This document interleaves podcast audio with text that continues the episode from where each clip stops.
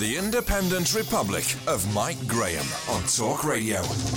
Good morning and welcome to the Independent Republic of Mike Graham as we kick off yet another startling week. Nobody knows what's going to happen. Could there be another strike by the R M T? Apparently the guys have gone up to show their solidarity this morning at the Old Bailey with the barristers. I mean, the world has really turned on its head, hasn't it, when barristers and the R M T are standing together arm in arm on the picket line. I think some teachers have, have popped up as well because, of course, uh, no point in going to school anymore because you're not allowed to teach anybody anything interesting. Now, what we're going to do this morning, though, uh, is set out our stall for the week because, as you know, we like to have a sort of a theme. And my theme this week is this.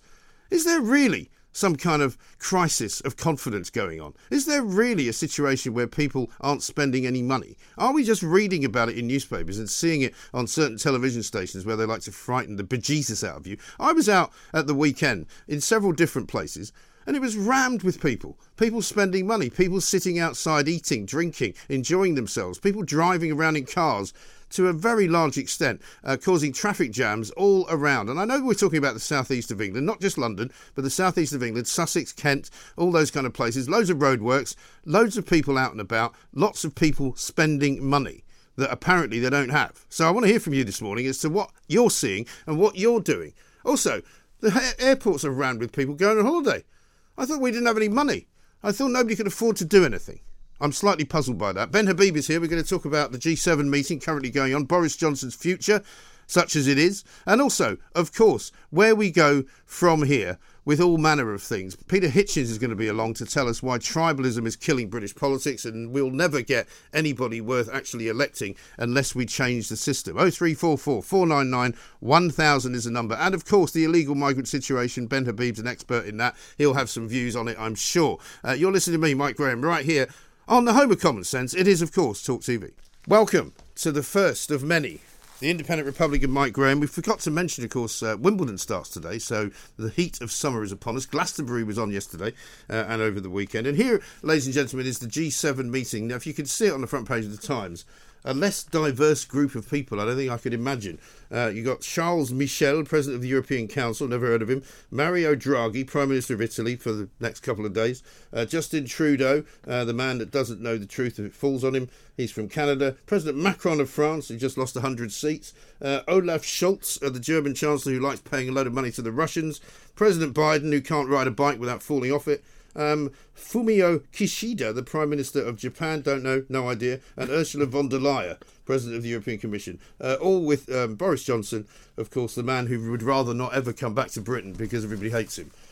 That's a pretty good summation, Ben, of the G seven, isn't it? It is. A middle-aged bunch of... Well, I, I say middle-aged, but actually Trudeau's probably still at school, isn't he? He looks like he yeah. probably should be, yeah. I love that Trudeau has been very, very sure about how Uh, women's bodies should not be invaded in any way by politicians, despite the fact that he made sure that everybody in Canada had to have their bodies invaded by politicians. By the vaccine, yeah. Absolutely. I mean, it's incredible. I, you know, I don't want to get involved in whether you, you should or shouldn't be allowed to have an abortion. Abortion, but, for me, is not a debate. We're never having it on this show. Yeah, yeah, I don't want to have that debate. No. But the the hypocrisy in the debate from Trudeau and people like him yeah. is self-evident. Yes, absolutely extraordinary. So the G seven, Boris Johnson starts it off with a little joke about getting your pecs out Uh, to sort of beat Vladimir Putin, which seems a bit off-colour. Does Boris have pecs? Well, he probably does, but I'm not sure that uh, he doesn't have to keep them in something, you know, uh, in order not to sort of flop about. But, I mean, he's, uh, he is much better on the international stage than he is at home, isn't he? I think we can probably he say is.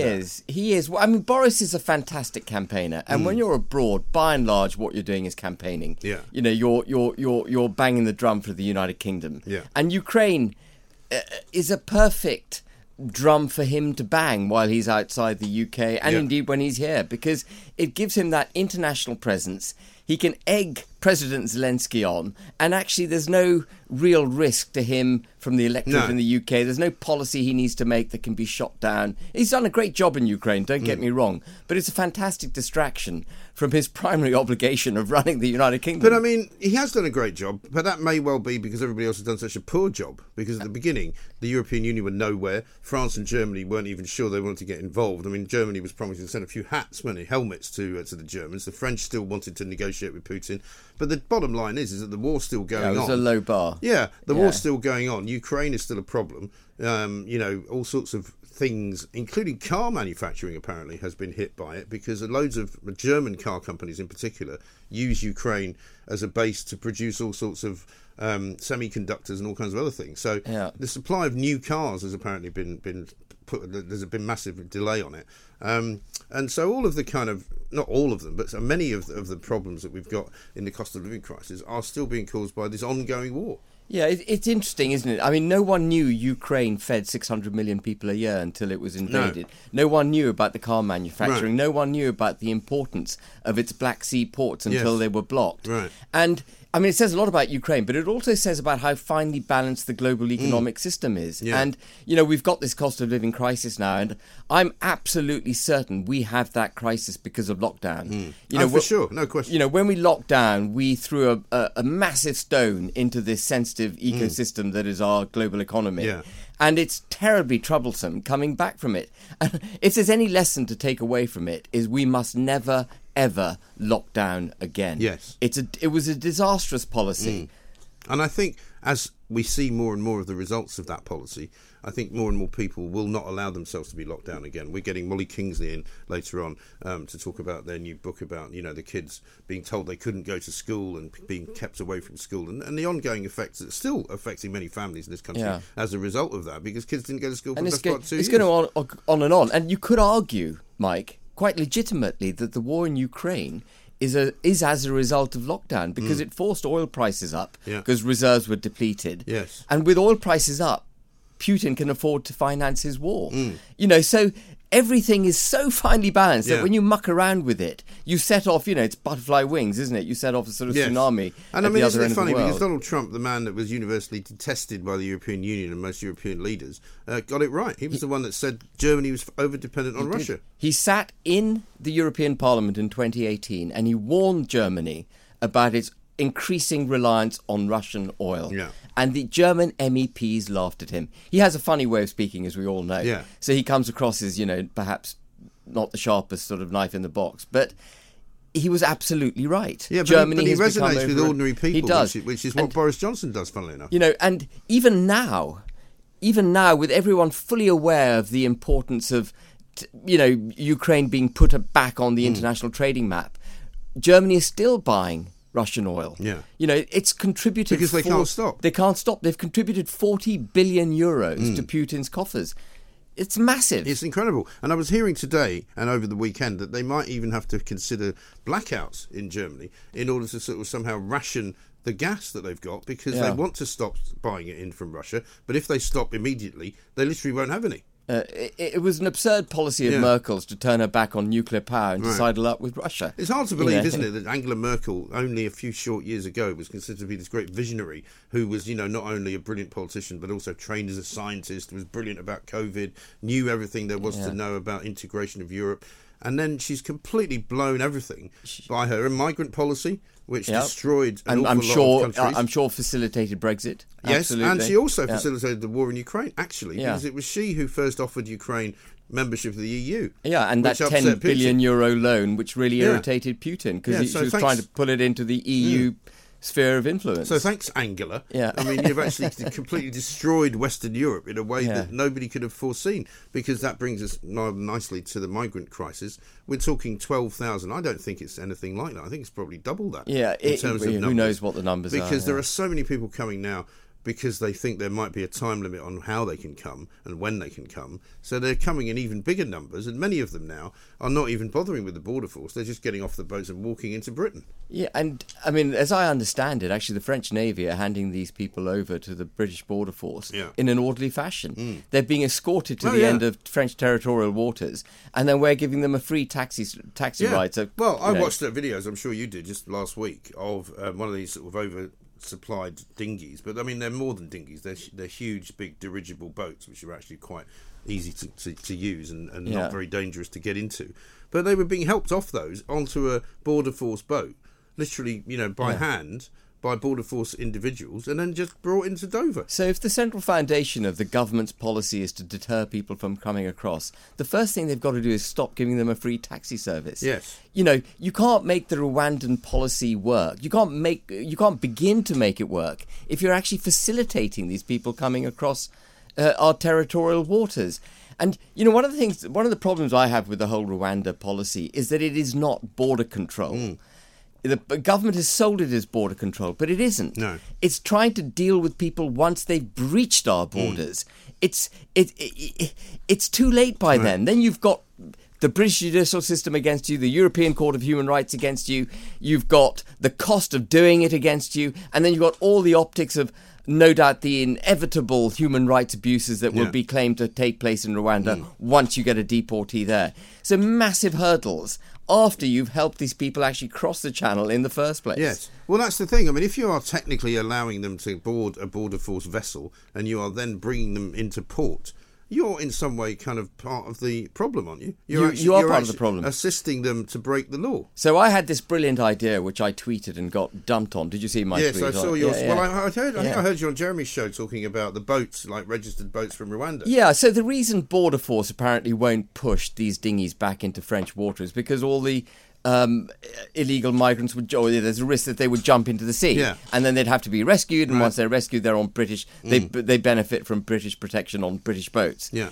So why not have border force backed up by Rwandan boats? Yes. And if people wish to jump off their dinghies, they get rescued by Rwandan boats, yes. which in our territorial waters, on the boat themselves, are still subject yes. to Rwandan law. And people were ridiculing the idea because Rwanda yeah. doesn't have a coastline. Well, it doesn't mean it can't have boats, does it? Yeah, no, you can, you don't need a coastline I mean, to own a boat. No. And you don't need to have a direct line back to Rwanda. You could take them via Yemen, yeah. a country, for example, that isn't a member of the European uh, Convention of Human Rights, yeah. and fly them in from Yemen, or you right. can take them on Mombasa and put them on a train, or whatever you want to do. Right. The point is, don't give them the protection of British law at the taxpayer's expense. No, I think that is absolutely the way forward. We'll talk about the taxpayer's expense coming up. Ben Habib is here. Uh, we'll want to take your calls as well, because I'm asking the question for you.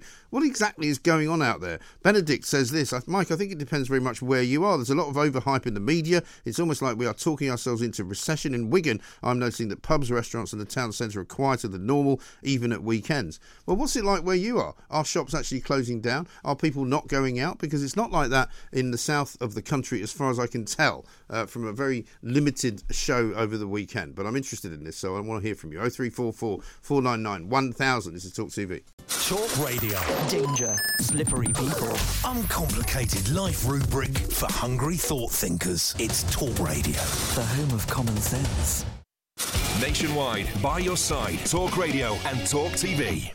Welcome back to the Independent Republic of Mike Graham, right here on Talk T V. The first show of the week. There's loads going on. There's a G seven meeting. There's going to be a NATO meeting in Madrid, I think, tomorrow, uh, at which they're going to try and talk Turkey into letting some Scandinavian countries in. It's all kind of a bit macroeconomic for me. Uh, we're going to talk now about what I found to be the most extraordinary story of the weekend. Ben Habib is here. Prince of Wales accepting three million euros, that's two and a half million pounds in cash payments, including one suitcase which contained a million euros in notes. I mean, people walking around London with that kind of money from Qatar, uh, maybe more sort of um, regular than we know, but it doesn't sound right to me. Well, it isn't right, is it? I mean, you know, the reason people pay in cash is because they want to avoid being able to be audited. Right. So you can't see where the money has come from. Mm. And for the Prince's office to instantly declare that all checks were, were made just doesn't ring true. It cannot be true. No. Because the point is you can't trace where cash came from. If it came through the banking system, yeah. you'd be able to know that this was legitimate or illegitimate, yeah. depending on where it came from. But cash, by definition, can't be traced back. And therefore, it is a deeply dodgy way yeah. to communicate. Well, it reminds know. me of, I mean, when I read the story, it reminded me of that scene in Godfather two, uh, when Fredo's flying with the suitcase full of money to Cuba to hand it over to Hyman Roth. Uh, yeah. to start the casino business, and he's going, you know, I was sitting with a million dollars in my seat, I couldn't deal with it, you know. And that's the kind of thing we're talking about. Somebody's yeah. put it on a plane, right, presumably carried it from Qatar, because uh, the guy who had it was a former prime minister, I believe, um, and handed, I mean, who in their right mind forget whether you're the heir to the throne, but who in their... I mean, if I was sitting in the Dorchester hotel and the guy handed me a suitcase with a million euros in it, yeah. I'd be thinking, yeah, what is this going doesn't on? Seem right. No, great. Really. Yeah, you'd be very concerned about it. Yeah. And and it is a, it is a breaking of law. You know, if if you're suspicious of where the money came from, uh, you are potentially liable. So I think the I think the prince has been a bit... He's been naive at, at best, yeah, hasn't he? At the very least, he's been naive. Yeah. yeah. It really is very, very yeah. strange. But what? Let's go back to Rwanda briefly, because there is this sort of, you know, establishment um, way of thinking, isn't there? Where you've got people who like the, like everyone that goes to Glastonbury, for example. I think you could probably encapsulate all of the people at Glastonbury, um, and you would not find anyone there that voted for Brexit. You would not find anyone there that thinks the Rwanda plan's a good idea.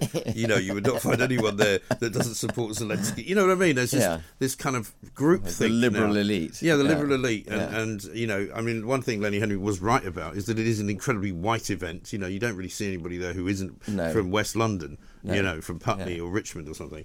And Prince Charles is part of that. You know, he goes out and goes, well, this is an appalling thing to do.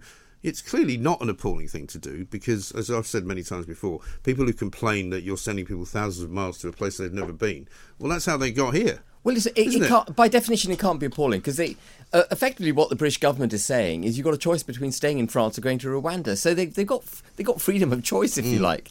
You know, if they don't want to go to Rwanda, stay in France.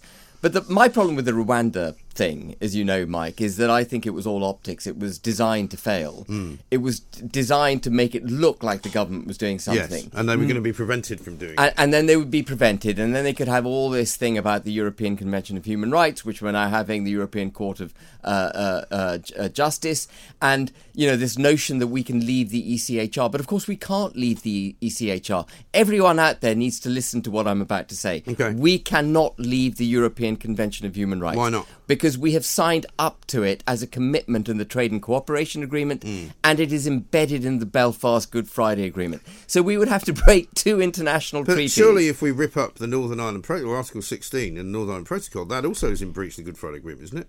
The, no, it isn't. Um, the protocol breaches the Good Friday Agreement. Yeah. The protocol is a fundamental breach of that agreement because it foisted a new constitutional setup mm. on Northern Ireland without cross-community right. consent, without any form of so consent. So they've already done that then? They've, so they've already... I mean, the protocol is a fundamental... So I take the point you're making. Mm. And, of course, you can break international treaties. You know, treaties are not set in stone right. for a country to abide by in perpetuity. Yeah, exactly. They have to change when a country's needs mm. change. And... I wish the government had the courage to tear up both the Trade and Cooperation Agreement and the Protocol. Let's do it. Yes. Let's get on with it. You know, what are the E U going to do? They talk about a trade war. If they were going to have a trade war, Mike, they'd have to put a hard border on the island of Ireland. Yes. They would have to come forward and demonstrably do the opposite of what they've been saying is intolerable. Yeah. You know, they would have to actually do the intolerable. Right. You know, they've, they've been telling us and, we and, can't have custom checks. Well, that's the thing. And I mean, what we seem to have here with this particular government, and I don't say just Boris Johnson, I say the government, is that they move from one sort of stone to another, but they never get to the other side of the river. You know, we've got now, for example, on the front page of the Telegraph, Biden to block P M's answers to the food crisis yeah. because he's now moved on to, oh, let's forget about the wilding uh, ma- mandate and let's grow more of our own food. But, but well, that's hang on a great. Minute. You still haven't solved the, the fuel crisis. You still haven't given anybody any money back. I mean, they talk about giving pensioners ten percent. They talk about handing out money to people who are less well off and, uh, you know, giving giving them council tax rebates. But that's not making any difference to people, is no. it? No. And let, let's talk about that for a second. I, I want to go back to Rwanda and Northern Ireland, but let's talk about the handout of money. Mm. He had a choice between slashing fuel duty, slashing V A T, yeah. which are tax cuts, which this nation desperately needs, yes. which is traditional conservative ideology, and actually giving people money. Mm. And he went for giving people yeah. money. That which is, is a mistake, surely. It is a mistake. It's that inbred tax, borrow and spend mentality, mm. which has gripped the the modern Conservative Party, and it's got to break away from it. It's got to understand that people must be given the freedom of choice of how they spend their money, yeah. by, and they must have money put in their back pockets by cutting taxes. If they don't want R M T out striking, if they don't want British Airways, the N H S, teachers, and now the barristers everyone out striking. Yeah. What they should do is reduce taxes. It's the e- you don't solve the cost of living crisis and the inflationary impacts of that by increasing wages. You yeah. do it by cutting costs. Right. And the sharpest and quickest way to cut costs is by cutting taxes. And by cutting fuel costs mo- Absolutely. momentarily, because, I mean, that is fueling, literally fueling everything else. I mean, the barristers, apparently, I was listening to an interview this morning, are actually rejecting a fifteen percent pay rise. fifteen percent yeah. apparently is not good enough for them. Well, you know, I, I haven't looked at the trajectory of their wages or earnings over the last twelve years. But they're you, claiming that they're down about twenty odd percent. Yeah. But even and, so. But even, Mike, they might be. You know, when you look at the performance mm. of the British economy over the Tory government since twenty ten, it is dire. Yeah. You know, we've had G D P go from two trillion in twenty ten to two point two trillion now. Mm. Meantime, the U S has grown by fifty percent. Right. If you look at public sector wages in this country, they've gone up by five percent on average since twenty ten. Yeah. Inflation in that period, excluding the current spike, has been about twenty-five percent. Right. So you've had net real loss in net wages of yeah. twenty percent over a twelve-year Tory government. People are going to so where's all the get... money? Where's all the money gone? Where has all the money that they've collected in taxes gone? I believe it to have gone to ridiculously kind of overfilled civil service jobs, ludicrous amounts going to the N H S, which is clearly uh, as about as inefficient yeah. as you can and get. And a lot of it wasted. And we're about to well, spend... and wasting the rest, as uh, the George know. Best joke used to say. And one point four trillion pounds we're now committing to the net zero mm. agenda. one point four Surely to God he's got to jump off that at some point, but it doesn't seem like he's ever going to. And that too is baked into the Trade and Cooperation yeah. Agreement, where yeah. on a, we cannot regress from our commitment to net zero by twenty fifty. The one point four trillion, let's get let's just think about that number for a second. I know when you bandy about mm. big numbers, it's hard to get them into your head. Several holdalls full of uh, Qatari cash. yeah, that would do Prince Charles handsomely. Yeah. No, that is the equivalent, virtually the equivalent of all corporation tax re- take by yeah. the government every year between now and twenty fifty. Yeah. The burden on the economy is massive. It, put another way, it represents seventy percent of our national debt. Mm. How how can the nation afford that when we've already got this cost of living crisis? And make no mistake, that one point four trillion burden will fall squarely on the shoulders of the working and middle classes. Yeah. It's them who'll pay the price. It won't be the rich. The rich can afford to get new forms of heating for their house. Yes. They, the rich can afford higher fuel taxes. The rich can afford a brand new Tesla. Yeah. It's not going to hit them. It's going to hit the working and middle classes. The very people that Boris Johnson keeps saying he wants to level up. Well, you do not level up by instituting a policy that levels down mm. their their wealth. It just doesn't make any sense at all. It doesn't make any sense at all. Ben Habib, thank you very much indeed. Fascinating stuff. Very, very highbrow here at uh, Talk T V this morning. We don't normally do that, but we did it for you today uh, just to show you how good we are. This is Talk T V. Welcome back to the Independent Republic of Mike Graham right here on Talk T V with you all the way through until one o'clock. Ian Collins will be here. Jeremy Kyle will be here. Of course, we've got an entire uh, panoply of shows coming up this evening as well. Uh, Tom Newton-Dunn with the news desk. Piers Morgan from eight o'clock. We've got the talk from nine o'clock. I'm on that a little bit later on uh, in the week, uh, Wednesday, Thursday and Friday to be precise. But what about the big story of yesterday? Sunday Times splashed with their story, an extraordinary story really when you think about it, about Prince Charles, the heir to the throne, the man who's literally been out in Rwanda uh, waving the flag for Britain because he's about to be probably the man that steps into the fray when the Queen decides that, you know, she can no longer really fulfil all of her duties. What we've got is the heir to the throne being given millions and millions of pounds from a sheikh in Qatar, right, the former Prime Minister, I believe he is, not least in some bags from Fortnum and Mason, and not least in a holdall. One million euros alone in a holdall. Somebody was asking me this morning, how big is that? And I was actually thinking, you can actually get a million euros if you've got five hundred euro notes. It's not it's not that many little packages of money. We've all seen the, um, you know, the various shows and movies where they smuggle money around and cash, and you can actually have a million dollars probably um, in an attaché case. But let's talk to Alan Mendoza, Executive Director at the Henry Jackson Society, because charity commission people are now saying they're going to have a look into this to see what is actually going on. But Alan, uh, very good morning to you. It's good a morning, very Mike. Strange way to be doing business, isn't it? it, it's utterly bizarre. I mean, the idea that uh, millions of euros are being carted around in cash around London, uh, being handed over personally to the principal of a charity is just extraordinary yeah. to sort of contemplate what's gone on here. Um, and it, you know, obviously raises all kinds of questions about charity governance, about the nature of the donation, about the donor. So much uh, revealed by this story, and it's just incorrect to say that it's an irrelevancy because it happened years ago. Yeah. Uh, we need to, you know, understand exactly how this donation came about. Why was it paid in such an unusual way? Surely he had money, by the way, he could wire in somewhere. It, it, it makes no sense, this story at all. Well, as Ben Habib just said to me, the only reason you would hand over that kind of amount of money in cash is to make sure that it wasn't traced by anybody who wanted to tax it or to or to ask a question of where it had come from. Yeah, I mean... It's it's bizarre from that perspective. Look, the Sheikh is fairly controversial. He's been named, obviously, um, in the Panama Papers, the Pandora Papers. We know all about, you know, the influences of that.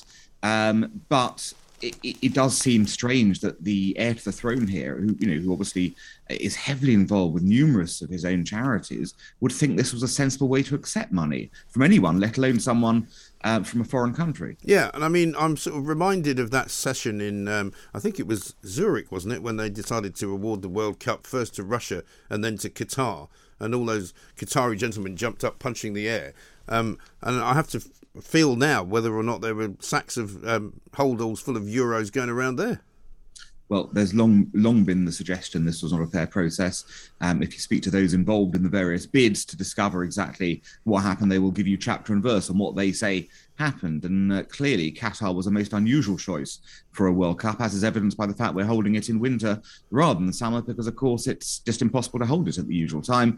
Uh, and that's not, of course, to mention Qatar's lack of uh, uh, football prowess. And well, not only lack of football prowess, but rather unusual kind of, uh, uh, sort of views on, on lots of other things as well. Not least, uh, you've got the problem of their um, their reaction to, to, to, to gay marriage, and to even being gay is apparently illegal in Qatar. We're told it's going to be a very diverse and inclusive World Cup. Well, I'm not quite sure how that's going to work.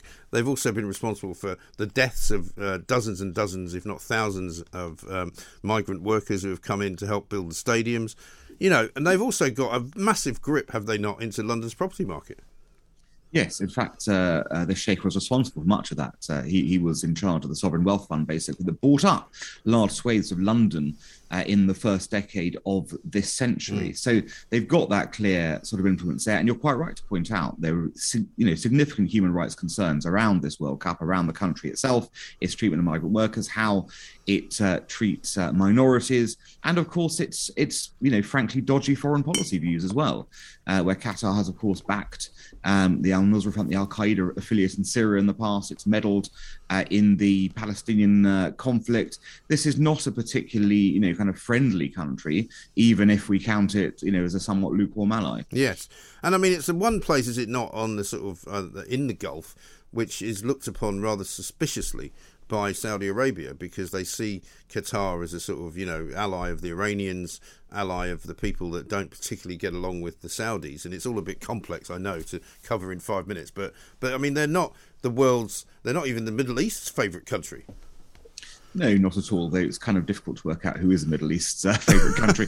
But um, but you know, on a real on a, on the note, you're quite right. Qatar has allied itself to some of the worst regimes in Uh, the the Middle East, and it's uh, attempted in various parts to throw its uh, you know its wealth around uh, through its control of Al Jazeera, of course, which uh, uh, is notable for not criticising Qatar itself, but criticising everyone else in the region, um, despite there being plenty to criticise in Qatar, and the relationships with Iran, the relationships with Turkey, uh, the relationships with various uh, you know kind of uh, uh, terrorist groups. This is you know not a This is not a country uh, who has, as I said, endeared itself to us uh, in recent years or to its neighbours. No. And that's caused diplomatic uh, chaos. No, I mean, they're in the Shard as well, I think I'm, I'm right in saying, amongst other uh, places that they... Because I think that's Al, correct, yeah. Al Jazeera's office, I think, in London is still in the Shard. Um, so it's a remarkable thing. But does this also point to, to what we all suspect as well, Alan, that there are, in various uh, shapes and forms, large um, amounts of money being shipped in and out of London, often in cash, often in suitcases, uh, often from places where uh, they'd rather you didn't ask where it came from. Well, this has been a constant theme, hasn't it, in recent uh, weeks, as we were discovering, for example, the flow of Russian money into the country, how this has been operating. Now we're seeing the flow of Middle Eastern money, how this can sometimes be operating. There are grave concerns about how London's become, if you like, a soft touch uh, for this kind of activity. Now, you know, we hasten to add that we obviously don't know the provenance of this donation. Um, there is no immediate suggestion that anything's, you know, been done wrong in terms of where the money's come from. In fact, the, the Prince's charities have said they vetted it and there was nothing wrong with it. So, you know, that that's something that'll have to be investigated clearly by the uh, by the charity regulator. Well, I mean, I suppose they would say that, wouldn't they? Well, they would, but I, I look. Let's put it this way: if you get if you get a million, you know, euro donation in cash, you better be damn sure where it comes from if you're a registered charity in this country, because uh. of course it is a charitable, uh, it's a charity commission uh, commission uh, uh, thing to look at straight away. So one would assume, I'm going to assume that there is, you know, some validity. They did check the donation out. They were able to work out where it exactly hailed from and why it was being delivered in cash. That'll no doubt come out in this investigation. But um, it, it's an unusual thing to have happened, that's for sure. Uh, it's not something that's recommended practice for any charity, and it seems particularly odd given the method of transfer from one, if you like, leader to another. Well, it also makes you wonder a little bit, does it not, about the sort of the virtue signalling that goes on in this country from various groups of people um, who are quite happy to accept money uh, from a place like Qatar. Well, yes, quite right. Um, it, it, you know, this is, it's obviously, as we've discussed, it's obviously a country where there are grave concerns about aspects of uh, human rights, about its foreign policy, about its true, the true nature of what it's mm. trying to do, um, it, and whether those are in, if you like, uh, the U K's uh, best interests. And yet we're seeing, you know, large transfers of money in this way coming in. Um, I think, you know, the time is ripe, frankly, for some kind of uh, law to examine how, you know, anyone receives money from, particularly charities receive money from uh, certain, you know, kind of autocratic places yeah. outside of the U K. We need to look at this carefully and work out what is going on in the, in, in, in the money trail. And on the basis that there's no such thing as a free lunch, I imagine there's no such thing as a million euros in a holdall either. I mean, presumably you want something in return for that, don't you? Well, there are many reasons why people, you know, donate to charities. I'm not going to speculate as to what might have been the reason. You know, it might simply have been recognition of doing a good thing. I mean, let's be let's be frank about this. The Prince's charities do do some very good work, they do. Obviously. Um, and it may simply be a way of going, right, I'm supporting one of your things. And, you know, and maybe down the line you'll support one of my things. I mean, there's that sort of, you know, inference always, isn't there, in such large donations. Well, I think that's the trouble, isn't it? Listen, good to talk to you, Alan. Thank you very much indeed. Alan Mendoza, the Executive Director of the Henry Jackson Society.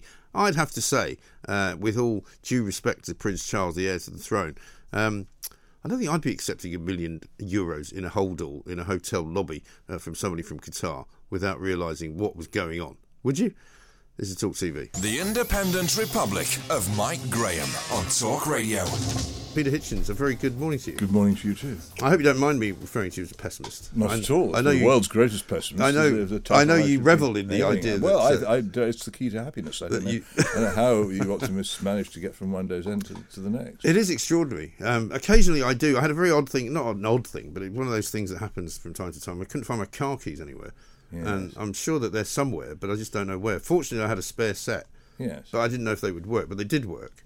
But it's this kind of nagging... thing to do is to buy some expensive replacement car keys, and then you will find the old one. Yes, that's as a very good idea. Whenever I lose a book, yeah, uh, I, after a few days of searching hopelessly, I buy, buy a replacement copy, and then the old one I'm appears, slightly, I'm slightly where concerned. It wasn't before. Yeah, course. I'm slightly, because I'm convinced that I've thrown things out without knowing, um, and I've got a feeling I may have thrown them out. Yeah. You know, when you kind of...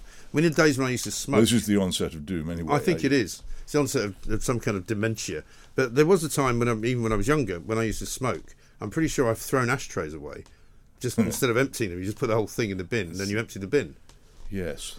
Had you been doing anything else apart from smoking at the time? Um, well, I'm, you can be distracted. Yeah, you know when I you're distracted. Yeah. Um, and this is how I lost one of my briefcases, and I'm pretty sure I put it down next to the car, got in the car and drove the car away without putting it in the car. Okay, the other good thing is putting it on top of the car and then drive that, away. Yeah, my father did that once with an A A book when we were off to Europe on a summer holiday, and we yeah. got to Dover and realised we didn't have the A A book. Wow. And in those days, there was no sat-nav, there was no way yeah. of buying any other kind of atlas. Yeah. So we just had to drive around Europe without any kind of map at all. Well, we're very all very lucky that luckily, he got back. Luckily, he'd been in the R A F, so he started using the stars.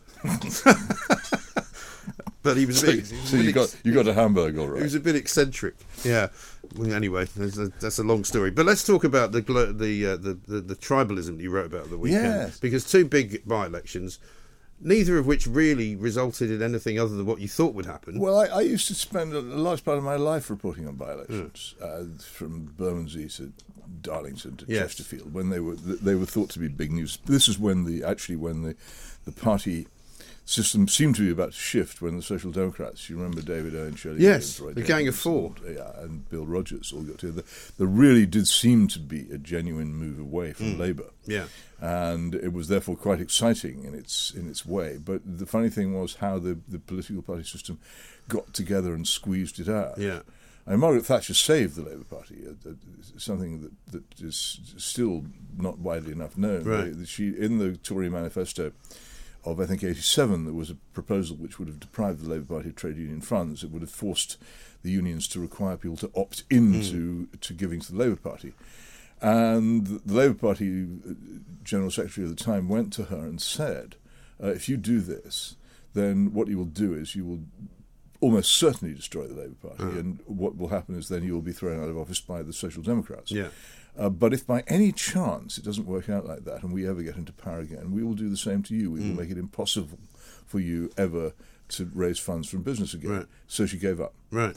And that was the moment at which the, the Labour Party was saved and the and, and, and Blairism became a possibility. If yes. she hadn't done that, we could have genuinely had a revolution in British politics in the in, in, in the in the eighties and nineties, which might have changed things very substantially. It might well have done, because because of course, ironically, when Blair became the, the leader of the Labour Party, that was the beginning of the end of the trade unions having as much influence as they used to have. Well, they, part of the reason they lost influence was because they were so much smaller, uh, and they were so much smaller because the industries in which they existed had by and large yes. dis- disappeared. Mm.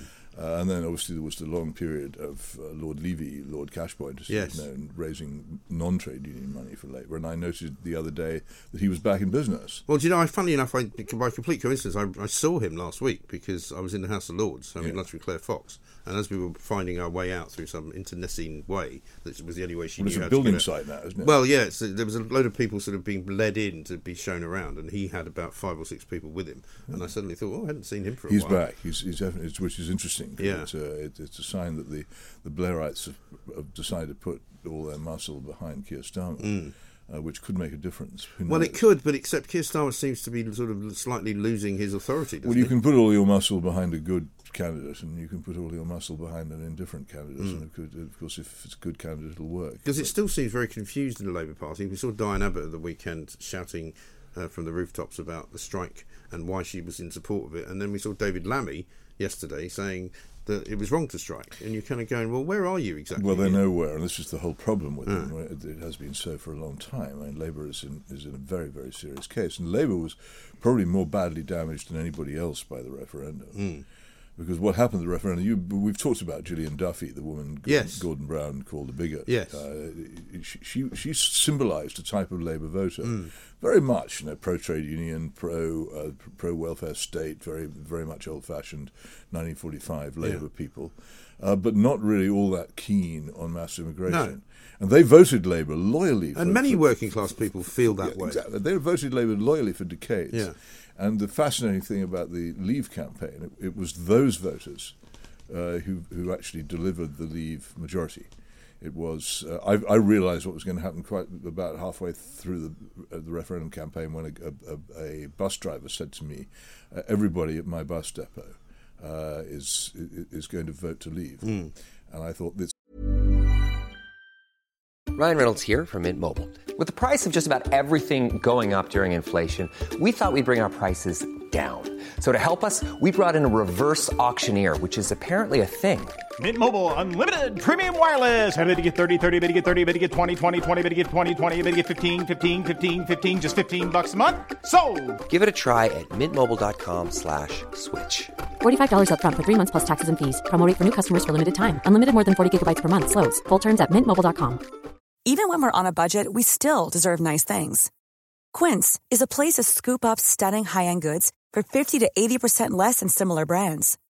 They have buttery soft cashmere sweaters starting at fifty dollars, luxurious Italian leather bags, and so much more. Plus, Quince only works with factories that use safe, ethical, and responsible manufacturing. Get the high-end goods you'll love without the high price tag with Quince. Go to quince.com slash style for free shipping and three hundred sixty-five day returns. It's happened. Yeah. And uh, and from then on, I was certain that Leave would would win. It, yeah. it was a huge Labour, in, internal Labour Party revolt, mm. and a lot of those people have never quite got uh, decided to go back. No. But they'd, they'd be much keener on trade unions, uh, for instance, than the... the than what they would, which is why... The, the Islington intellectual. Yes, and that's why they've got it so wrong, it seems to me, that the Labour Party have lost their way because they don't any longer have a core sort of support, because the people who actually believe the things that they hate... were their core support, but aren't anymore. Well, t- to a great extent, I don't think the Labour Party could could, could get a, a national majority again. Of course, the other thing is they've been massacred in Scotland. Yeah. As have the Tories, and right. that's, that, that's made a huge difference. But the Tories have a similar problem. Mm. I mean, for for many many years, their their local associations have been dying out. Uh, they, they have real problems in by-elections, mm. getting anybody to do all the leafleting and knocking on doors that's necessary, because there's nobody no. there anymore. And the, the party is, is, is empty, and it's it's perfectly obvious to anybody who looks at it that it's not a remotely conservative no. party. So, and yet they still vote for it. Mm. And people say to me, oh, well, why don't you stand for Parliament? So, because you wouldn't vote for me. Right. Th- there is no instance of a genuinely independent candidate winning a seat at a general election. Mm. And people say, well, what about Martin Bell? I said, Martin Bell won in that. You remember that? He was the anti-sleaze candidate. Well, yes, he? but he also, the, the Labour Party and the Liberal Democrats withdrew yes. on his behalf. Mm. I promise you, I, and I'm absolutely, totally confident of this, if I stood for Parliament, the Labour Party and the Liberal Democrats would not withdraw no. to make way for me. It's no, just not going to happen. So, I, and, and people would then, general election time comes, they at by-elections they have a sort of holiday, but general yeah. election time comes, they go back into tribal. And I, I mean, you know, and also if you did win and you were the sole independent in the in the in the Parliament, you would have literally no there's nothing, power. There's nothing, there's nothing you can do. I interviewed Bernie Sanders years ago when I worked in America when he was running to be the first independent um, senator for Vermont, and he won, and he got into into into the Senate in Washington D C, and he and he managed to do absolutely nothing in the years that he worked there. And you know, he he ran for president and all of that, but as an as an independent with yeah. some rather unusual views, he couldn't get anything done. No, all all, all parliaments and senates are all about making deals with the others, mm. and that's why that's why political parties exist and always will exist. The problem yeah. with this country is it has two dead political parties, Labour and yeah. and, and the Tories, which are kept alive by state funding. There's a lot more state funding mm. of parties in opposition than people realise, and by and by dodgy billionaires. And if, if if either of them were forced to rely on going out in the streets and rattling tins, yeah. nobody would give them anything. Yeah. But because of the these, and also because of the broadcasting rules, which oblige the B B C to give huge coverage to existing parties yes. and don't give them any real incentive to give new up-and-coming parties mm. a fair crack, uh, the the system is frozen. And it's very hard to shift it. But if we could have two parties, I've said always basically a, a Daily Mail party and a Guardian party, yes. in which all the real issues which divide people came mm. up, I think it would transform our politics. Well, there's certainly no doubt the Tory party, as it is now run by Boris Johnson, is not at all Conservative. And many people now tell me that they're never going to vote Conservative again on the, on the well, basis of that. They say that now. But you see, when it comes to it, are they going to vote for a Keir Starmer party? No. Or let a Keir Starmer party? Will they vote Lib Dem, though? Well, possibly, but then again, it, it's it's the, the Lib Dems are pretty plainly operating in an unstated alliance. I mean, look if, if the if, if look at the Labour vote in the Tiverton-Honiton by-election, it collapsed almost mm. to nothing. Now, why yeah, they was, lost the deposit. Why, why was that? Well, we're told it was tactical voting. Well, yes, but no one's ever going to admit to it, are no. they? Because it's it's dangerous to admit to it. Mm. But people are going to spot that the, the Lib Dems are, are, are pretty much holding hands with Keir Starmer. And the yeah. other thing that Keir Starmer's never really been questioned about is what is his attitude towards the Scottish nationalists? Yeah. If, if if he gets uh, a, a, a, enough seats in England to form an alliance mm. with the Scottish Nationalists, would he do it? Westminster majority. Well, he doesn't need to do anything formal, but would he work with mm. them? And how how much is he prepared to give them to get it? Well, quite. But if he won't would... say this. I bet he doesn't say this before the election. But people will suspect, won't they, that that a, that a Labour victory, whatever form it takes, uh, will mean the breakup of the union. Yes, and if they are, as we believe, you know, determined to get the Tories out, if that's the only way they can do it, then surely that's what they will do. Well, then what would be the point of getting the Tories out if, if by doing so you, you actually give the left many of the things it's always wanted. Yes, no, I agree. It, doesn't, it doesn't make sense. And it's, it's the great pity is that we didn't sort this out back in, now, what, uh, a dozen years ago, yeah. uh, when the Tory party could easily have been chucked in the bin and mm. cart- carted away for, for, uh, for to landfill yes. and replaced with something better. For but crimes much, against much, conservatism. Much, much harder now. Exactly right. Uh, Peter Hitchens is here. We're talking about a great many things. We'll be doing more. Uh, we'll take more of your calls as well, coming up shortly after this on Talk T V. Nationwide, by your side, Talk Radio and Talk T V.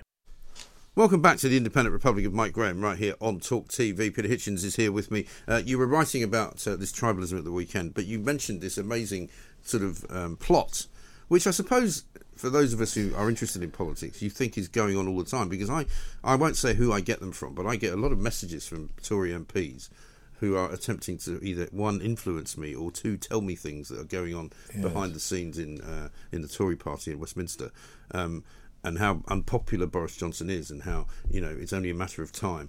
And they, this sort of relentless well, plotting goes on. Well, what it? else have they got to do? The I mean, they they have they they're underoccupied people, I think. Yes, I think so. There are a lot of stuff just sitting on committees, voting the way the whips tell them to do yeah. half the time, or.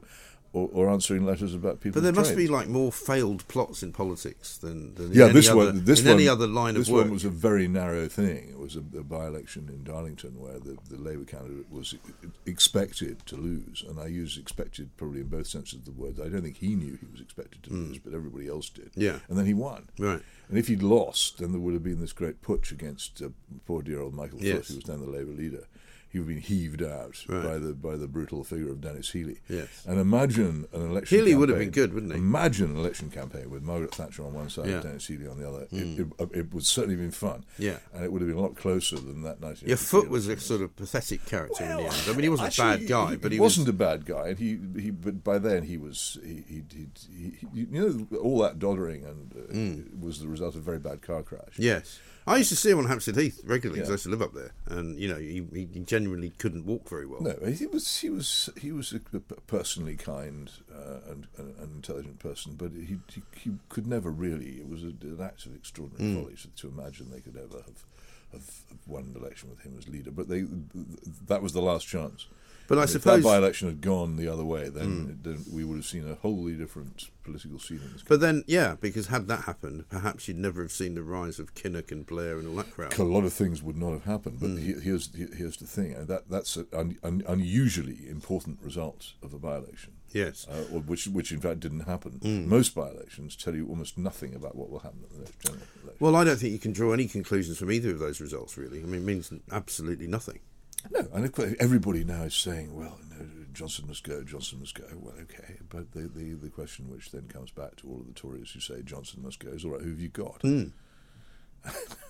you know, and they haven't got anyone. Like, what have they got? But that's the thing, but also, after a while, you keep saying the same thing over and over again with, with the same result, that is he doesn't go.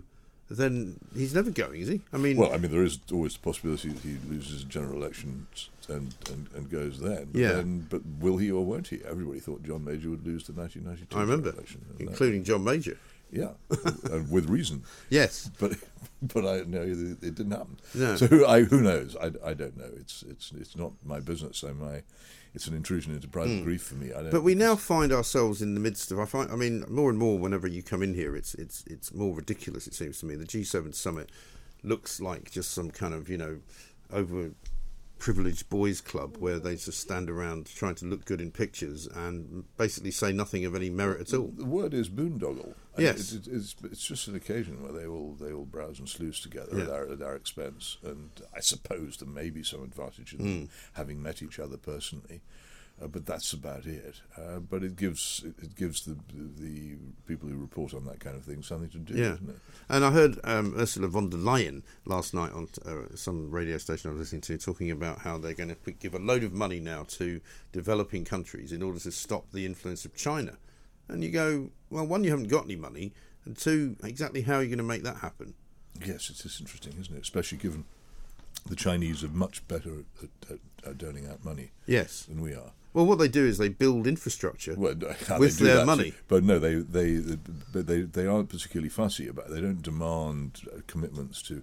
to democracy and justice and freedom no. or anything like that. They, they just give them a load of money. Find the kind of people who are going to take money from them and, and give it to them. And, and, then, and, and then, a few years later, mm. they discover what the conditions are, and they find out that China is permanently squatting on their society. As I went to Africa and went round a bit of this. It's, it's astonishingly yeah. clever the way they do it, mm. and people don't realise just how much their countries are being bought. Yes. I'm told there's a Pacific island, and I can't tell you the name because I don't remember it, but it's somewhere sort of in the South Pacific where they went to suggest that they could help with tourism okay. for that island, and they've now ended up basically building a military base um, where a lot of their ships go.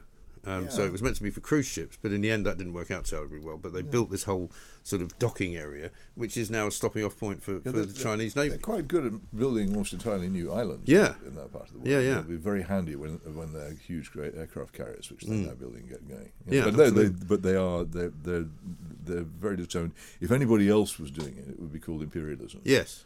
But because it's not. Chinese I know. Do it, it's they extraordinary. Get away with it. Now, I said at the beginning of this show that I wasn't going to do the abortion debate because I don't know that I want to. But you want to have something to say about well, it? Well, yes, I had a, a, a certain amount of, um, of uh, how should I put it? Um, Vitriol? No, back and forth this weekend because I decided that uh, I often get people on Twitter uh, saying uh, their basic line of attack when I say anything I don't like is, oh, why did the wrong brother die about my late brother Christopher? Which is particularly unpleasant, isn't it? They say it all the time. I mean, it's it's it's, it's an illustration how feeble their arguments are. Yeah. And I, I, it was so, it, a sort of, it was partly in the back of my mind when the abortion thing came out. Well, I will get out an article. It's actually an interview that my brother gave mm. uh, some, I must be more than a dozen years ago now, yeah. obviously, about abortion, in which he said, I'm against it. Mm.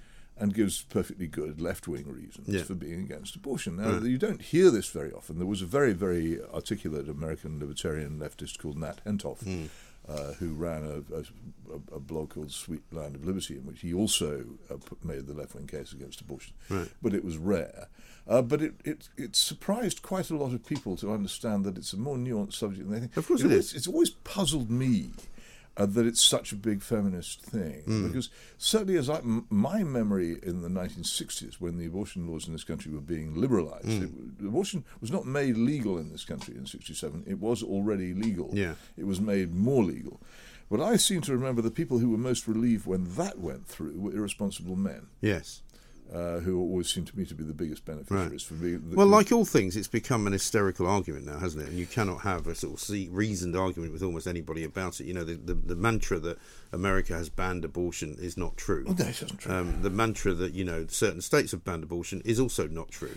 Um, and in fact, many of the states will have abortion laws like most of Europe, aside from Britain and the Netherlands, which have got particularly yeah, liberal. I, I think um, I, th- I think some of them will make laws. It pretty much impossible. But it's it, it, it, here's the point. I mean, what do you? They'll make some kinds of abortion yeah. impossible. They won't make all abortion yeah, impossible. But it, the, the thing is, is it, isn't it a, isn't it something which really ought to be discussed rationally rather than emotionally? If we want to have the, the well, right can anything of, be discussed rationally well, it anymore? Can be.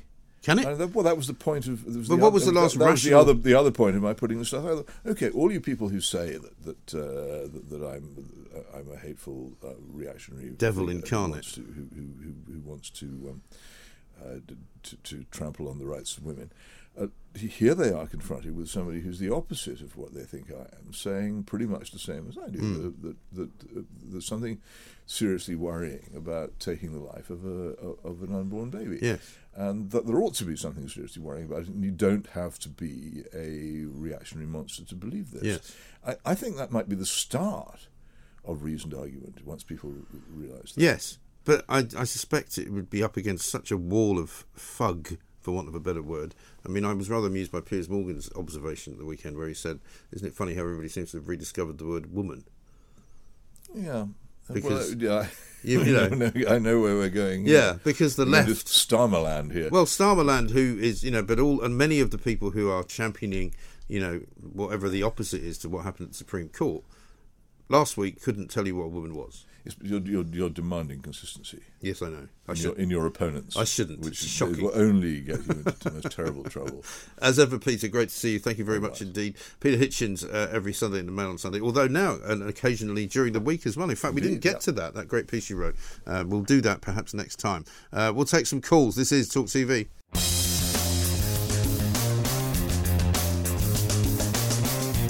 Welcome back to the Independent Republican, Mike Graham, right here on Talk T V. We've got lots of great uh, tweets coming. I must read a few of them to you before we don't uh, get too far past them. Angela says this: we sold a car to a prince from Tanzania, or so he said. He turned up with twenty thousand pounds in a briefcase. Us and our neighbour went to the bank with him as we did think it was dodgy. The car was shipped out to Africa. Well, there you go. And Jenny in Milton Keynes says, yes, dodgy money, if in large cash amounts, money laundering, why not a cheque? The Prince's Trust shouldn't have accepted cash without evidence of provenance, proceeds of crime acts and amends apply. Well, you would think so, um, because here's the problem. If, in fact, uh, you try to apply for a mortgage these days, there are money laundering rules which say if you can't account for every single penny of where your deposit came from, for example, if your mother-in-law decided to give you some money, or if your brother decided to lend you some money, or you borrowed some money from somebody else, they need to know that it's in your bank account for a long enough period so that you cannot be accused of money laundering. But bring in a million euros in cash from Qatar and just hand it over to the heir to the throne, that's fine. Not a problem. Let's talk to Mark Bukowski, who's a brand and P R expert, because uh, talking of bags of money, uh, there was a big festival at the weekend known as Glastonbury, um, and everybody watched it, supposedly. Some people loved it, some people didn't, um, but there were some interesting matters arising, and we thought we'd get Mark on to talk about it. Mark, very good uh, after, very good morning to you, I should say. Hi, Mike. Did you, did you, were you glued to the television all weekend? Uh, I, I dipped in and out uh, for acts. Uh... These days, you've heard of uh, FOMO, haven't you, Mike? I have. Fear of missing out. Yes. I've got JOMO, Which the is... joy of missing out. Well, that's as a, as a result of your great wisdom and age, I suspect. Well, I, I guess I've been to Glastonbury a few times working it, so um, I think uh, the experience, if you are, should we say, without the necessary passes, can not be altogether joyous. No, I mean, I've always said, I've never been to it, but I once interviewed Steve Lillywhite, who who has only been to Glastonbury once, and that was to produce U two's set. Um, and he told me that he was flown in a helicopter, spent the night um, uh, with... Um, what's the name's father, Keith, I can't remember his name, and I think they're doing all sorts of things, and then they all helicoptered back out in the middle of the night, five o'clock in the morning, and I thought that's about the only way I would ever go. Well, that, that's the way to do it. The, the thing about the B B C is they just cover the main stages, and actually, in truth, Glastonbury is an incredible experience, particularly if you're young. You make amazing memories. But it's it's full of really um, amazing stages, amazing events, which can't really be shown on the on the T V, mm. a bit like uh, Paul McCartney's uh, praise of uh, Johnny Depp. I yes. mean, it's just showing the acts. And any time there's anything political, and it is very political, um, many people want to make a point, it's sort of edited out. Um, even the uh, infamous um, Little Amal, this enormous puppet that's been walking across the world, I mean, the sort of journalism around it was shocking, really, to explain, you know, what it's been doing and what it's doing. Right. It was more or less something that you would expect from play schools circa nineteen seventy-six. But, um, yeah... It, You, you never, on the T V, you never truly get the depth and enormity and the incredible sort of uh, force of humanity that descend on it and, and have a great time. Although Richard Bacon didn't quite see it like that. I don't know if you saw his tweet at the weekend, but he said, nobody tells you how terrible Glastonbury actually is. It looks great on T V. When you get there, it's ugly, it's ghastly, there's too many people, and it's all full of old white people. I mean, it is. It's a, it's a, it's a middle-class festival. No matter if Kendrick Lamar making incredible statements, you know, you, you struggle to find many people of ethnic diversity, you know, I think they say. Uh, and, and, and God forbid it rains. I mean, in, in nineteen ninety-seven, I was working it, and um, it was an experience one could open to. The mud uh, emanated from all sorts of places, mixed up with bodily feces. It was just oh, terrible. I remember so, that. I remember. I was. I remember running yeah, those pictures uh, in the papers. It was ghastly, wasn't it? It was like Passchendaele. Mm. You know, I mean, it's just uh, with, just with sand. Yeah, with Passchendaele with with people from Putney. Can't imagine anything worse. Um, but well, that was pe- the thing. People just. People queue up for, I mean, queue up for everything, and you know it, it is, and it, you know I, I'd hate to see the site today because it'll just reminisce of a huge battlefield. It'll be ugly, and poor people take weeks and weeks and weeks to clean up. Yeah. Um. So anybody with those sort of values that um, you know, of Greta Thunberg probably don't um, preach them when they're uh, leaving their tents behind. Well, I'm told this season as well that all the electric vehicles were being charged by diesel generators, which, of course, is now par for the course. So, um, you know, so much for your carbon footprint. But the one thing I did want to ask you about was what your theory is, because everybody's got a theory on what happened to Paul McCartney's um, sort of playback set, because the iPlayer didn't have it until about twenty-four hours later. My contention is that um, there was some kind of row going on, because they don't normally take that long to turn it around. First of all, they didn't put it out live, um, because perhaps they feared that it wouldn't be as good as they wanted it to be or something. But I know that some bands and some artists will demand to see what you're putting out before you put it out. And I wonder whether, having done that sort of incredible video, uh, A I kind of duet with John Lennon, somebody in Paul McCartney's management went, this is a bit, you know, this is worth quite a few quid. Are you sure you want to put it out free uh, on the B B C iPlayer?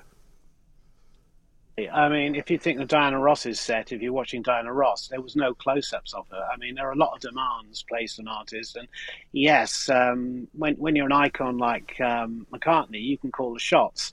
So I dare say that it was poured over, um, both technically and rights issues. Uh, Apple are an incredibly powerful organisation, you know, who, who preside over some of the richest um Uh, I P uh, known to man. Yeah. Um, but, you know, everybody's very careful about their image uh, now. Everybody's very, very careful about their image and uh, how it is projected. And I think if you looked at certain algorithms in Twitter and social media today, people were just saying that perhaps Paul McCartney, although he had his energy and incredible stamina and, you know, he gave it all, you know, his voice isn't what it was. No, I saw not. McCartney, uh, you, you know, and nor is, nor is Diana. But these are spectacles. You have to deliver. Um, and you have to deliver on the hype. And for anybody who was there, it was probably a fantastic oh, experience. I think so. Because, I mean, I think two and, and a half the hours... The sound is much better. The but, sound but, is much better live than obviously can be transmitted yeah. by, by the B B C. Yeah, and also, two, I mean, two and a half hours of a live show is, is a long time to be standing um, in front of a stage, watching every single second of it without being occasionally distracted. And some of the quieter moments, I didn't watch all of it, like you, but some of the quieter moments, you probably would have been standing there thinking, I've been here for three days and, you know, I've taken too many drugs and, you know, I'm not really sure what's going on, but I'm just going to stay here, but I can't really do anything. And that's kind of what a lot of them look like. Well, I mean, pe- people get their kicks in whichever way they want to do. Hallucinogenics. Hey, listen, us, I'm not, I'm know? not, I'm not being critical. I'm just saying that's what it looked like. No, no. Well, I'm sure. I mean, you, you've got to be there, really, to get the vibe, you know. And, of course, there are certain people who are lost in uh, Glastonbury trance, as we call it. Yeah. Um, but uh, at the end of the day, I think it's remarkable that a man in his eightieth year, um, his ninth decade, can actually do what he's doing. Oh, for sure. Um, yeah. It is phenomenal. Um, but then again, how does it project after the event? Mm. Not to the people. That's why lots of people, I think Live Aid... Uh, the first Live Aid um, back in eighty-six, whenever it was, uh, many of that footage wasn't released for years. Right. And, and some of that footage has never been released. Right. Um, because people do it for that moment, for that crowd. They don't expect it to be poured over for decades, um, because you see a band and they're actually on fire one night. You go to see them in another town on another night, and yeah. it's a really dull performance. That, no, you're absolutely right. Life. And I'm certainly not. I'm, again, I'm not being critical of. I'm being critical really of the B B C for having, you know, hundreds of people down there and not turning it around quicker than they did, because it seems to me that that was their job, um, and they and they failed. Glitches um, there was, and I think that is due to the fact that possibly they don't have as many people. The broadcasting of that event is a huge undertaking. I'm not talking about the thousands of liggers with various wristbands on that perhaps don't deserve to be there, friends and friends of sort of B B C people who are there. Right. Um, uh, but it, it is a remarkable event to cover off because it is so vast. As mm. I said previously, you know, curation is only left to the four or five main stages. And uh, and I think that um, some of the presenters this year lacked some of the sort of class of someone like Mark Ratcliffe, and I know about yeah. Martin Laverne, her death of her mother. But, I mean, someone like Joe Wiley really does root it. And the Jack Saunders guy seems to be, you know, up and coming and, and pretty good. But it, it, to, to make it interesting... Hair? Yeah, but with red hair. Um, you know, it, it's tough. It, it, it's a tough gig because people don't do live anymore. Yeah. The B B C thrived on it on a Saturday night. They rather not do it now, and it's easier to do as live. Yes, which is a pity, really. But listen, Mark, as ever, thank you very much indeed. Mark Bukowski there, brand and P R expert on uh, the weekend of Glastonbury. Uh, thank God it's over, I think is what I could say. Um, but if you liked it, good luck to you. I just think the B B C waste even more money than they should. This is Talk T V. Edgy talk, brain talk, unrivaled talk, Mike Graham. The only radio show you can count on for a proper serving of good old-fashioned common sense. In search of the perfect debate. The Independent Republic of Mike Graham. See it, hear it, think it. Talk Radio and Talk T V. Good afternoon and welcome back to the Independent Republic of Mike Graham right here on Talk T V, the home of common sense, the place where of course you come not only for uh, infotainment, but you come for entertainment and you come for the truth, the whole truth and nothing but the truth. We've already made our way into the afternoon. It's five past midday already on day one. Luckily nobody else has gone on strike yet, just the barristers today, so I'm afraid if you're up for common assault, they won't be hearing the case, so you can rest easy until the next time. But apparently they're going to be striking every week.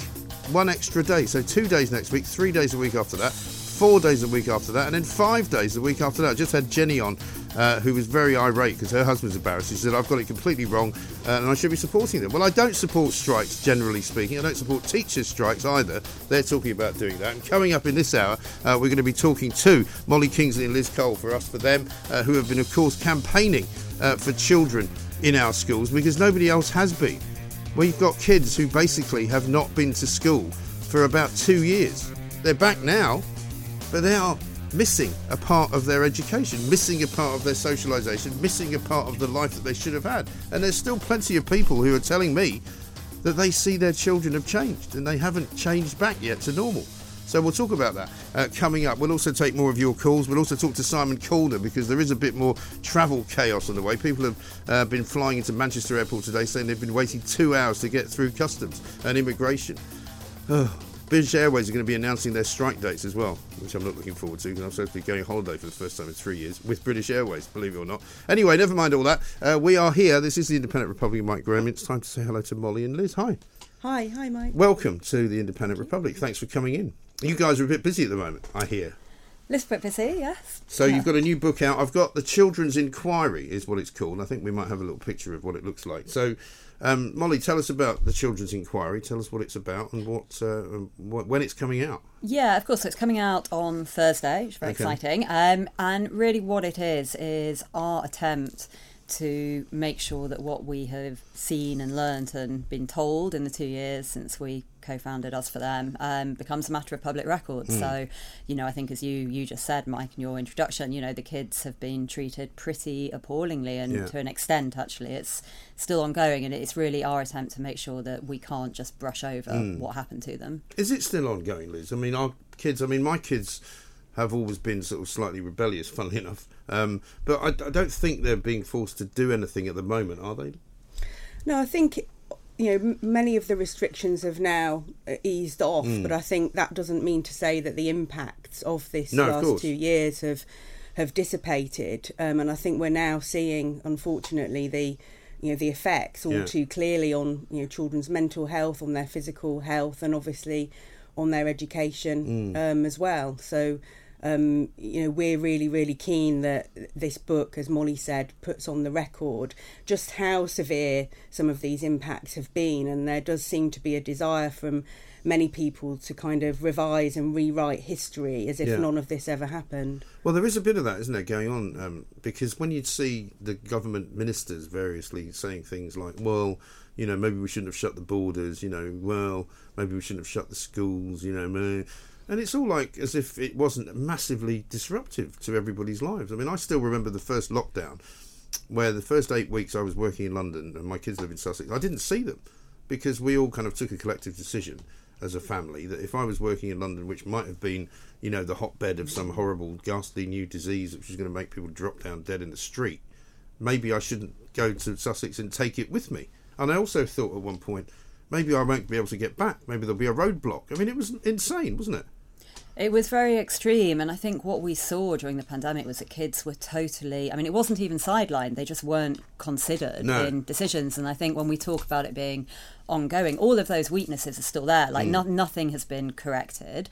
And, you know, actually you mentioned the strikes, you know, we're about to go into a situation where perhaps we've, well, we've certainly got rail strikes, we mm. might have all kinds of other strikes. And again, it will be the kids that lose out because they don't have a voice, they've got no one representing right. their interests. That's right. Well, we've had this week, or last week, I think, with the rail strikes. Children supposedly doing A-levels, doing other G C S Es, not being able to get on trains to get to school. I mean, it's incredible, isn't it? It is incredible, and I think it's it really characterises what's happened throughout the, the pandemic, whereby adults couldn't get together to sort out their differences and actually put children at the top of mm. the agenda. Um, and I think this is another example of that, because really our children should be the priority in, in society. Yeah. Um, and we have to try to start putting them first and, you know, put this sort of bickering to one side, mm. I think. And when you formed Us for Them, Molly, um, tell us a bit about how that happened and, and how you kind of came to be the, the campaigners for for this outfit. Um, yeah, we met on Twitter. um, so... Twitter actually was quite a place in them. If it hadn't it been for Twitter, I wonder actually what would have been what it would have been like. Well, it's amazing because all these people, we had all these new Twitter friends, and mm. actually, you know, as as the pandemic sort of ceased and died down, we actually mm. got to meet them, including people like you. And yeah. it's been so, you know, it's but yeah, we met we. Um, both just felt, and with our third co-founder Christine Brett as well, we felt very strongly that kids just hadn't been considered in this decision making. So it was in the sort of build up, it was around six weeks into the first school closures, um, and we just got talking in the in the comments to mm. a post on Twitter and decided, I think I've still got the text from Liz actually, should we launch a campaign? Yeah, yeah, why not? How hard can that be? Right. And obviously we didn't I mean, did really you know. Find, Liz, that there were some parents who weren't with you? Because I know that... Um, once the school started to go back and people were asked to wear masks and things, I mean, I was astonished to see that a lot of parents were telling me that they'd go to the school and there'd be parents outside wearing masks and sort of staring at people who weren't wearing them, looking at kids who weren't wearing them, and it was quite a divisive time, wasn't it? It was very divisive, and certainly for quite a long time we were subject to quite a lot of criticism, mm. honestly, for, for our stance. But as time's gone by, I think, you know, more and more people have recognised just how detrimental uh. um, the school closures in particular and other measures have been. But it was very difficult to be the ones that were sticking your head yeah, right. on the above the parapet. Well, I think we all hear it when we were Talk Radio, um, Julia and myself and others, you know, all the things that we asked about turn out that we should have been asking about them, and most of the things that we said weren't necessary turn out not to have been necessary, and yet we're supposed to just now go, oh well, let's just carry on then, let's just get on with it. I mean, I think that's exactly right, and I think particularly with the kids, you know, we keep using this phrase, it was not only predictable, mm. it was predicted. Yeah. And you know, it's great that Nadeem has come on, you know, apologised for that, but actually what does that mean? You know, mm. what's an apology without any promise that they wouldn't do it again? It's, right. It doesn't mean much. No. So, so what's the book actually for in your in your view? You know, you've decided to write a book. You obviously had to think about how to structure it and all of that. So, so tell us a bit about that. I mean, I think it's twofold. I think the first is, as I said, to set out what we've seen and learned, and also actually our perception of the really quite serious errors in policy making mm. and safeguarding, which has led to these impacts on yeah. kids. And I think stemming from that, the second thing, which is really important, is to try and set out a bit of a vision of how we might do children better in yes, politics. Right, because so many schools have so many different outcomes as well, don't they? And I think a lot of people would say probably that schools with, with you know, kids from more underprivileged backgrounds have probably done worse, because, you know, it's all right if you're living in a nice little, you know, mansion in Putney and you're working from home with your kids in the garden and running around and they've all got their little iPads, but not if you're living in some council estate, you know, in, in I don't know, Streatham. Yeah, and I think it was a huge amount of inequity um, that we saw throughout the pandemic, particularly during the period of, you know, so-called remote learning, mm. which for many children was, was anything but learning. You know, not only could many children not access it, um, but some children didn't have access to the technology. Right. And even where you did have access to that technology, that is not the way that children actually learn. So it was an incredibly stressful period mm. um, for many children and families. Well, an awful lot of kids as well, if you were, say, primary school, you know, you've only been around for six or seven years, and two of those years you've basically done nothing. Well, I think that's exactly right. And actually, I, you know, we were lucky. So my kids were at primary school. They were very young, the little one, when mm. lockdown began. And actually, you know, we were the lucky ones, and we had a garden and they had access to a computer. It was a disaster, Mike, an absolute yeah. disaster. And it was so bad. The little one was four mm. and it was so destructive, actually, and so negative that we just aborted it after right. a few weeks. We just thought this is a really unpleasant experiment and not something we right. should be doing with. And actually, you know, the older one, who was, what, six, seven at the time, was expected to sit in front of this computer yeah. for hours. And these were the lucky kids. Mm. And even, I would say, for those children, it was not a positive experience. No, because no, also most parents, even the most enlightened, are not that good at looking after your children, you know, if they should be at school twenty-four seven. You just, you can't do it, can you? Because presumably you also have to do work as well, if you're um, a working mother or a working father. Yeah, absolutely. And I think the strain on many families was, was immense. So that yeah. whole domestic environment became became fraught oh. um, for so many people. Right. Um, you know, but I think that actually it's something that we want, we don't want to see this repeated. And I think, again, that's one of the objectives of writing this book, is we don't necessarily see sufficient enough acknowledgement that this was a disaster right. and it cannot be repeated, that yes. actually schools shouldn't have closed um, and they shouldn't close again. Um, you know, they should be treated as the essential infrastructure, which actually they are. Yeah, and I will say as well, they shouldn't be penalised for being taken out of school, or they have, you know, net zero tolerance on, on kids not appearing for school. And I said to to my kids, I said, well, no, you can tell them from me, you know, when it gets up to the number of days you didn't go in because they told you not to come in, then we can have that conversation. But tell us a bit about writing a book together, because that's never easy. I mean, how, how did you work out who did what? I think we got less organised as it went on, didn't we? So we started with a plan, right. and then the plan fell apart right. as we got nearer and nearer. So you didn't like do one chapter each or something like that? Well, actually, we did. We did one chapter like that, and that, it was a disaster, right. it wasn't it? So then we just sort of went on for two weeks on one. Okay. So no, we it was genuinely fifty-fifty, wasn't it? And we sort of did a thousand words and a thousand words and a yeah. thousand words and. And are you hoping to present this to, like, the inquiry whenever it does finally come? I'm I'm pretty sure Boris Johnson would rather it didn't ever come. He'll just keep going around the world until, you know, he's fine, finally, you know, got nowhere else left to go. But when is the inquiry? Do you know? Oh, half a decade away. I mean, yeah. they're, they're very quiet. I think the earliest I'd heard was twenty twenty-five. So, I mean, useless That's for children. Ridiculous. And even if they prioritise kids, I'd heard a rumour that we're going to put mm. kids to the front, which is fantastic, but it's going to be too late for this cohort of kids. So yeah. no, we're going to send a copy to Lady Hallett okay. and her legal team. And, Good. Yep. All right. Well, we'll do everything we can to publicise it. Coming out on Thursday, did you say? Thursday, yeah, the thirtieth Great. Of June. Well, congratulations. Yeah. Oh, You're now you so officially much. Authors as well, yeah. so you can claim mm. that. Well done. Uh, so, Molly Kingsley, Liz Cole, Us for Them. The book's called The Children's Inquiry, How the State and Society Failed the Young During the Pandemic. Uh, it will be available soon. We'll be doing lots on it, I'm sure, uh, as time goes on. Uh, thanks, guys, for coming in. Uh, coming up, we're going to talk to Simon Calder. Apparently, people are fighting it at the airports now. Great, isn't it? This is Talk T V. Talk Radio. Across the U K, online, on D A B, and on your smart speaker. The Independent Republic of Mike Graham on Talk Radio. If you enjoyed that, be sure to catch the whole show ten to one, Monday to Friday, on Talk Radio via D A B, online, or via the Talk Radio app. And if you have an opinion on the stories we cover, we'd love to hear from you. Call us on oh three four four, four nine nine, one thousand or tweet at Talk Radio during the show to have your say.